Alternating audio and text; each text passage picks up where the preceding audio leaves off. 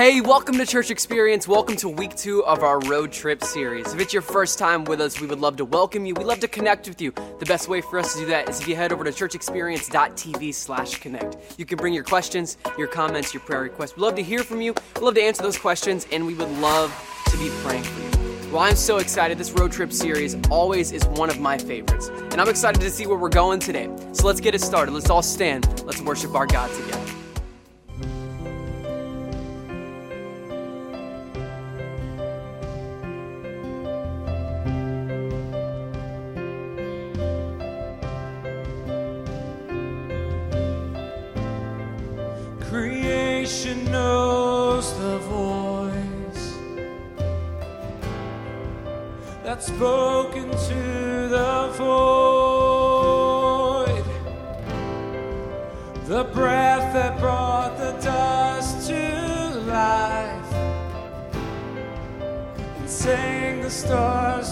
The darkness fears the voice. And that drove it back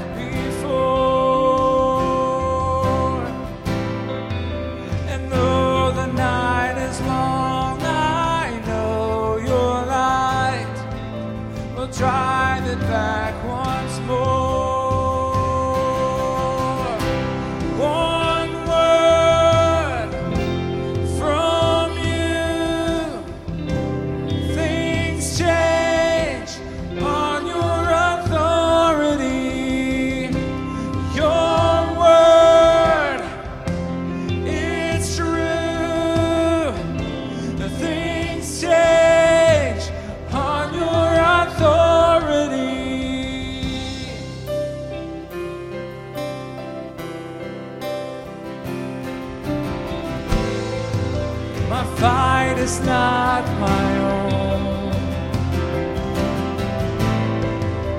Its end is in your hands.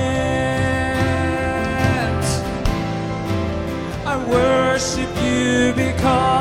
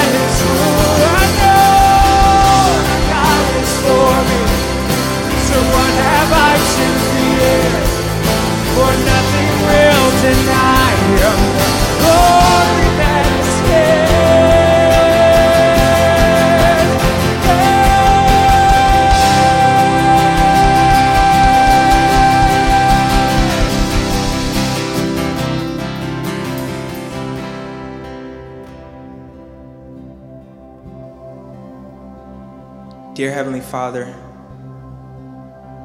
thank you so much for fighting for us, for always protecting us.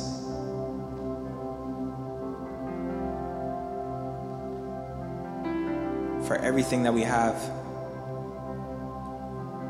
I pray that you continue to watch over us. Thank you for your presence and your grace. I pray that you remind us of your presence and your authority. And I pray that you remind us that you're in control,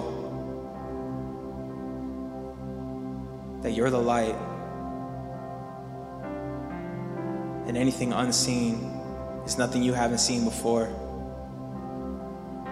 And I pray that you open our hearts and our minds so that way we can receive the message today.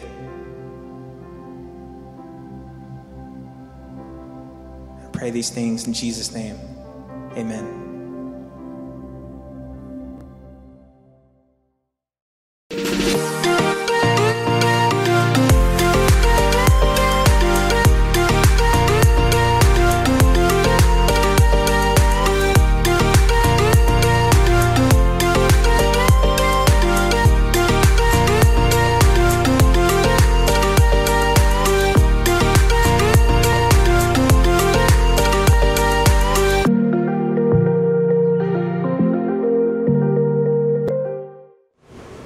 Hey, Church Experience family, what's going on? Welcome back to week number two of our road trip teaching series, and welcome back to Michigan. This is where I grew up, about 1,200 miles north of where I live in Florida. And man, it's a beautiful place. There's water everywhere. In fact, we're actually on the water right now. We're in a ferry boat headed up to Mackinac Island. It's gonna be a great adventure. I can't wait to show you here in just a minute. Uh, but before we get into that, you know, Michigan for me holds a lot of memories, and I can't help everywhere I look. I just think of the past. I think of growing up. One of the memories that just came to my mind today is when I was in high school. I, I grew up surfing on the Great Lakes.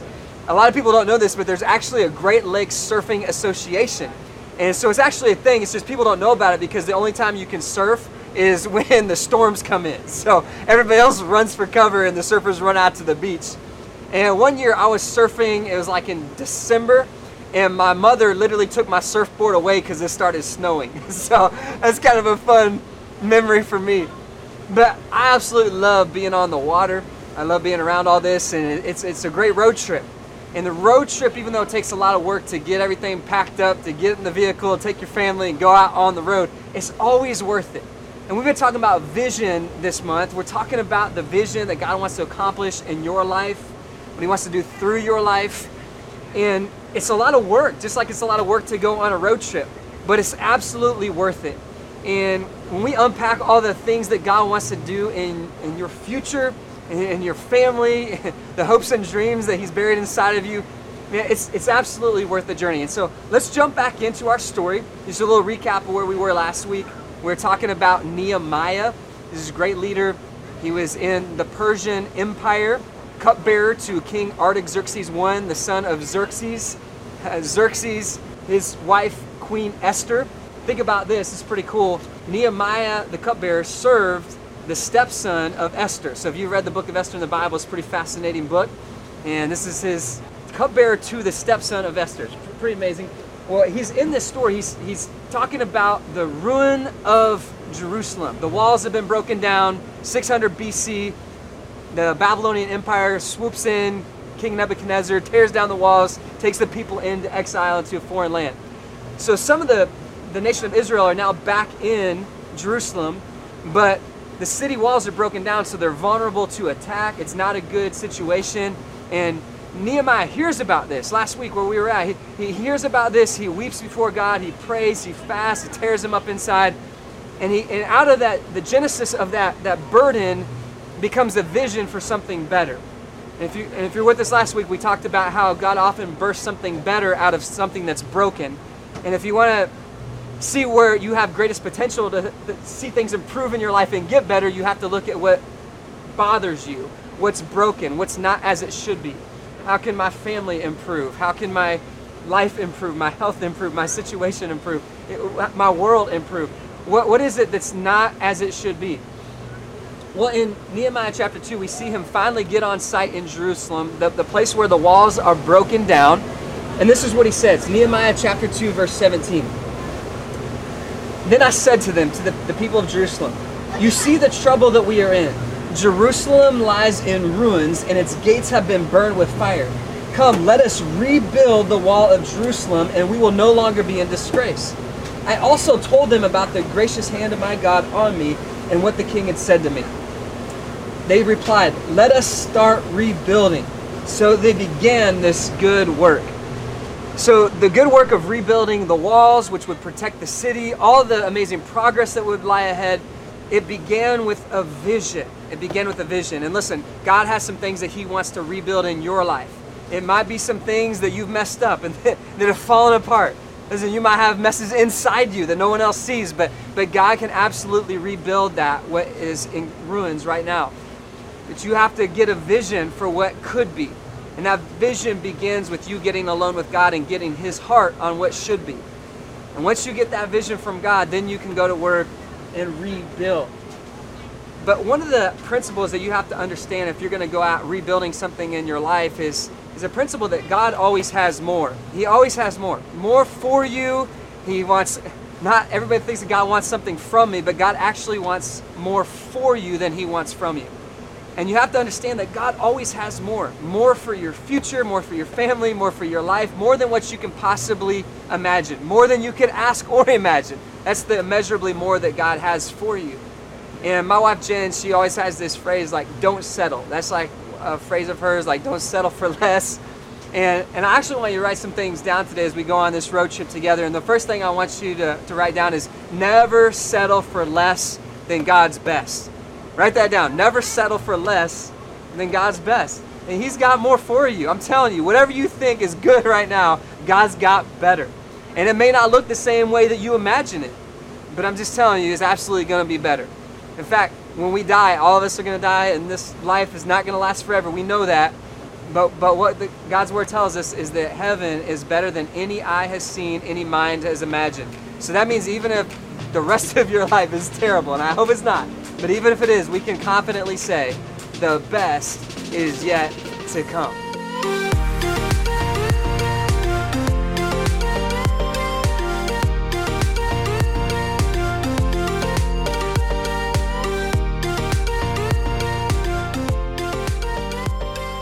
Well, hey, we made it. We're here on Mackinac Island. Now, the word Mackinac is actually a French word, but the fort you see behind me, Fort Mackinac, was actually built by the British. They built it around the American Revolutionary War, and they occupied it until 15 years after the American independence. Honestly, I think they just didn't want to give it up because it's got some pretty insane views of the water. It's built up on a hill. It's really amazing. And the US Army occupied it until 1895 when it was closed down as a military base and actually turned into a museum, which is what it is today, and you can go visit it if you take the road trip.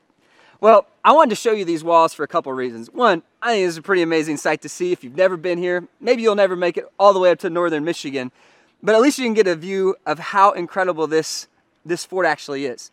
But I also wanted you to see these walls. They're massive.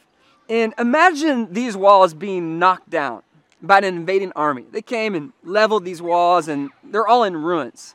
And what if God tasked you with being the rebuilder of those walls? That's a pretty high vision. That's a pretty big task. Well, that's exactly what Nehemiah was tasked with doing rebuilding the walls of God's city, of Jerusalem. Let's pick up the story where we left off, and let's jump to Nehemiah chapter 4, verse 1. Nehemiah chapter 4, verse 1, it says, When Sanballat heard that we were rebuilding the wall, he became angry and was greatly incensed. Have you ever had somebody just ticked at you? Greatly incensed? I mean, that's not just kind of they were upset or they got frustrated because you stepped on their toes. I mean, they're mad. And these guys are mad at Nehemiah and the Jews for rebuilding the walls of Jerusalem. It says that he ridiculed the Jews and in the presence of his associates in the army of Samaria. He said, What are those feeble Jews doing? Will they restore their wall? Will they offer sacrifices? Will they finish in a day? Can they bring the stones back to life from those heaps of rubble, burned as they are? Tobiah the Ammonite, who was at his side, said, What they are building, even a fox climbing on it would break down their wall of stones. wow. So they're being ridiculed, they're made fun of. I mean, they're just messing with them. And that there's an army there. So, I mean, there, there's literally a threat building on the horizon, and this is a big problem. This is a big problem. You know, we're talking in this series about vision and what God might want to do in your life and through your life, trying to raise the level of vision that you have for the immeasurably more that God has for you and those you care about. And the way you think about this in terms of what Nehemiah was trying to do, he was trying to do something that really mattered. He was trying to do something for God that benefited others. During our first week, we mentioned that a vision that's worthy of giving your life to is one that's not just about you, and it's one that didn't originate just inside of you. It's actually from God and it's for others, for his people, ultimately for him. And that's the kind of vision that Nehemiah had. He had a big one, but he also had a big problem because now there's people that don't like what he's doing. They don't like seeing the walls rebuilt and they want to stop him. They're so angry. Like they, they're literally threatening him, ridiculing him. They can't stand what he's doing. You know, when you come up against a problem, how do you respond? We're going to see how Nehemiah responds, but how, how do you respond when you face a big problem? You know, can you think back, rewind the tape a little bit to the last time you faced a battle, a storm, last time you tried to summit a mountain? How did you respond? Yeah, when we see problems, our tendency can so easily be to run the other direction. When it gets difficult, when there's stormy waters. Let's just turn around. Let's go back. It'll, it'll be a little easier. Let's try another day. And what I noticed in Nehemiah's story, which is given to help us, ultimately to give us hope, point us to Jesus. The whole Bible's pointing to Christ, but it's also here to instruct us and help us and give us some wisdom. And, and I think the lesson I'm seeing in Nehemiah's life is this I want you to write it down. When I run into problems, I don't run away.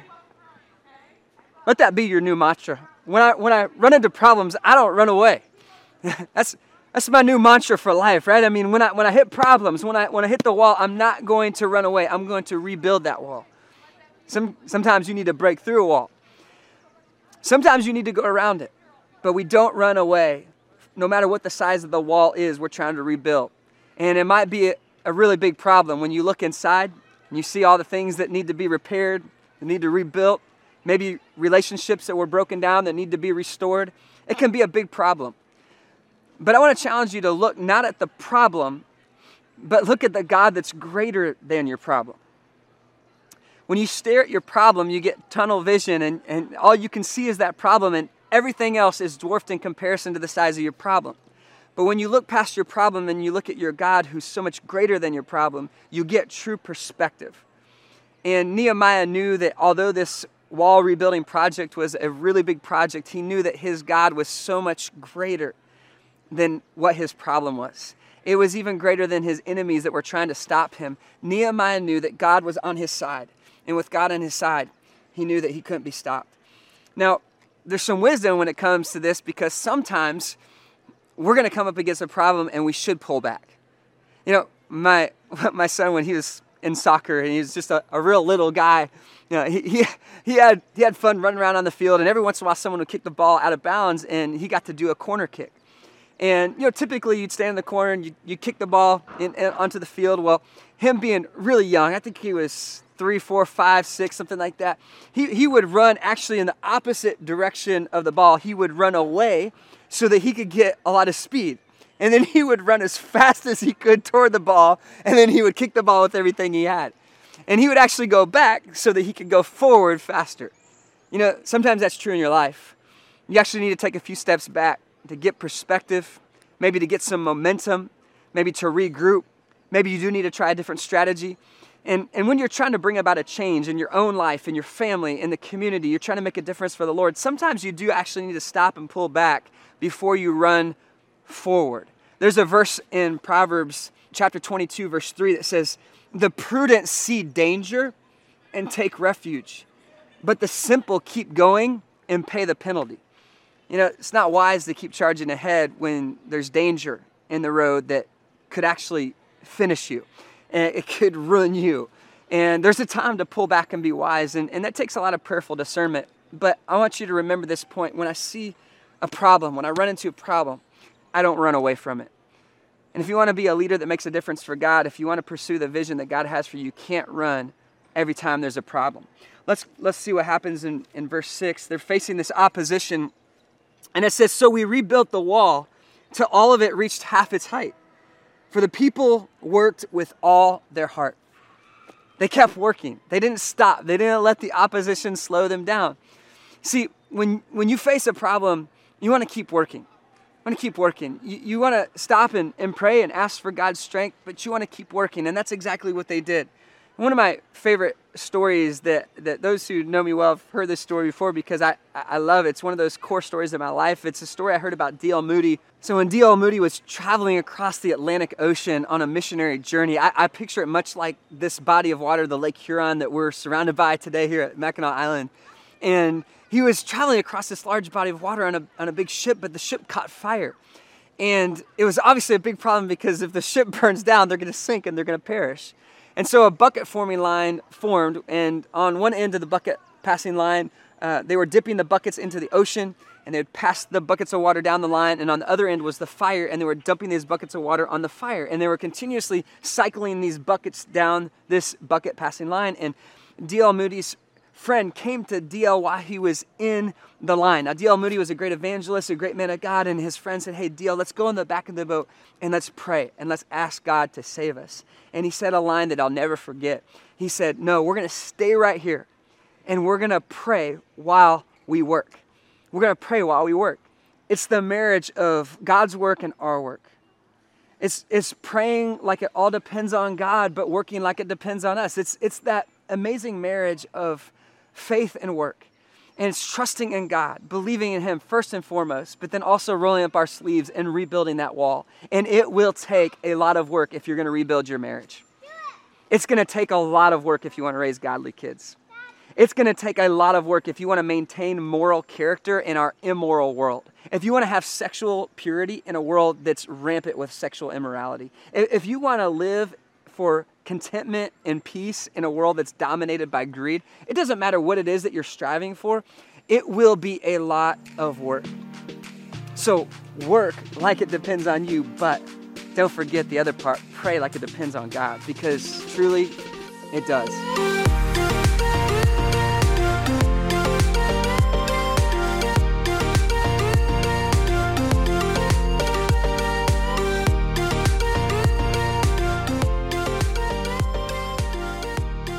Well, thanks for coming with me on this road trip here to Mackinac Island today. And you know, you can see the, the harbor behind me and the boats, and it's a beautiful place. One of the things you might not have noticed is that there's no cars. I don't know if you've noticed that or not, but there's, there's literally like no cars. They don't have motorized vehicles really on this island.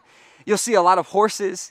You'll see bicycles that people rent to go around this, this uh, about four square mile island. It's, it's a really cool place to be. It's very natural. There's shops, there's a fort, there's grassy, beautiful areas, there's water, eh, there's all of that. But in the midst of all of it, there's these massive walls that were built for Fort Mackinac. And it brings me back to this story with Nehemiah and the massive walls that have been destroyed that need to be rebuilt. Let's go back to the story and see what happens in Nehemiah chapter 4, verse 7. But when Sanballat, Tobiah, Arabs, the Ammonites, and the people of Ashdod heard that the repairs to Jerusalem's walls had gone ahead and the gaps were being closed, they were very angry. They all plotted together to come and fight against Jerusalem and stir up trouble against it. But we prayed to our God and posted a guard day and night to meet this threat. Meanwhile, the people in Judah said, The strength of the laborers is giving out and there is so much rubble that we cannot rebuild the wall. I said, we just can't do it. We cannot rebuild the wall. You know, one of the biggest obstacles for pursuing the vision that God has put in your heart, whether it's to reach somebody who doesn't yet know Jesus, to start a life group, to rebuild your family, to start a new habit or discipline, grow closer to Jesus, whatever it might be, the greatest obstacle is usually not going to be one that's out there somewhere. It's one that's right in here. Actually, right in here in your mind. I cannot. Did you hear that? It said, we cannot do it. Well, ultimately, these walls would be rebuilt, but they said, we cannot do it. And if I looked at these walls at Fort Mackinac and someone told me, hey, these are in ruins, you have to rebuild it, we'll even give you a whole team of people to help, but you have to rebuild it, I might think, I cannot do it. I don't know how I can do this. And you probably have some cannots in your life that you don't even realize. There's, there's dreams you've backed away from. There's vision that you could pursue that you've said no to because you've ultimately said, whether you voiced it or not, you've said, I cannot. Write this statement down I will not surrender to cannot. I will not surrender to cannot. You need to get that in your mind and in your heart because when you're following God, the cannots cannot keep you from God's vision. You got to push through them. You got to change your perspective. Bring it to God. If it seems bigger than you, well, the reality is it might be, but it's not bigger than God. There's a motivation question probably for a lot of us when it comes to the cannots in our life. Sometimes the reason why we don't push through and we, we cannot, and so we don't, is because the motivation is just not strong enough to push through the problems. I heard a story about motivation one time that just just made me laugh so hard. It's the story of these 12 year old girls at a private school in Washington.